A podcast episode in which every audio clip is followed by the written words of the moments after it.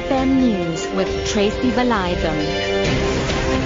3 o'clock that afternoon, Kuwait has detained the owner of the vehicle that took a suicide bomber to a Muslim mosque where he detonated explosives, killing 27 people.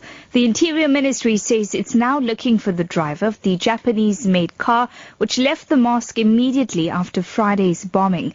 Meanwhile, Kuwait has stepped up security at state-run Oil Petroleum Corporation and its subsidiaries. The BBC's Marad Al-Shisani has more. The authorities here in Kuwait seems confident that there is not just one player or one actor, that the suicide bomber wasn't acting alone.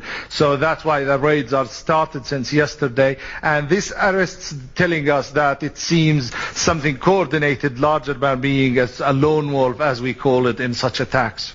3 days after the release of the Marikana report, residents of Marikana in Rustenburg are still not sure of what its findings and recommendations are. Lawyers representing the injured and arrested mine workers have also confirmed that their clients are still in the dark about the report, following what they say was short notice in the build-up to the release of the report. On Thursday night, the lawyers and their clients gathered in Lonmin offices to watch the report's release live on television, only to find that the television sets were not working and that the event was not properly planned. The lawyer says it's sad that the government did not make a priority the people mostly affected by the 2012 shooting tragedy before releasing the report. Attorney Kathleen Hardy. When the families arrived, the feed on the television was not working. So the families are unable to comment purely on the basis is that they don't know what the recommendations are. They did not hear them. The injured and arrested mine workers did not hear what those recommendations are. It's unfortunate. It's disgraceful.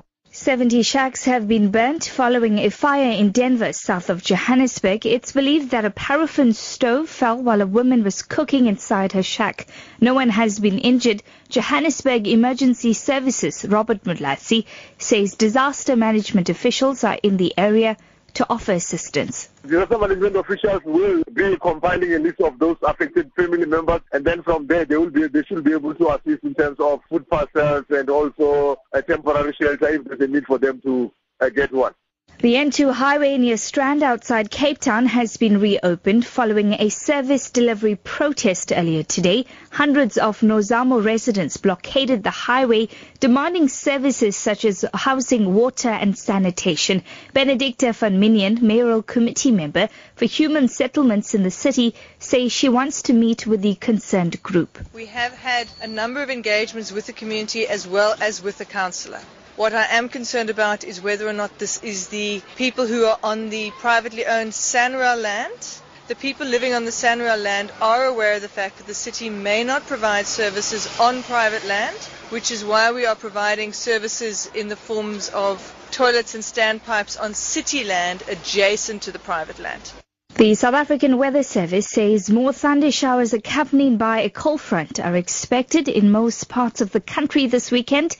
Areas that will be most affected are the Northern Cape, which will experience showers and thunder showers. Forecaster spokesperson Christina Thail says the cold weather conditions will spread to other parts of the country, including Gauteng and the northwest. This showers is expected to continue overnight, and then by tomorrow we are expecting conditions to clear as our cut-off low moves away. Temperature-wise will also start to increase for most of the country as that cut-off low moves away. However, we are expecting a cold front that will make landfall tomorrow evening. This will bring further showers to the extreme southwestern parts of the country, which will then spread on Monday to the southern and eastern coastline areas and adjacent interior. And then later in the week, conditions are expected to improve, especially for the central parts. Temperatures will increase slightly with clear conditions throughout.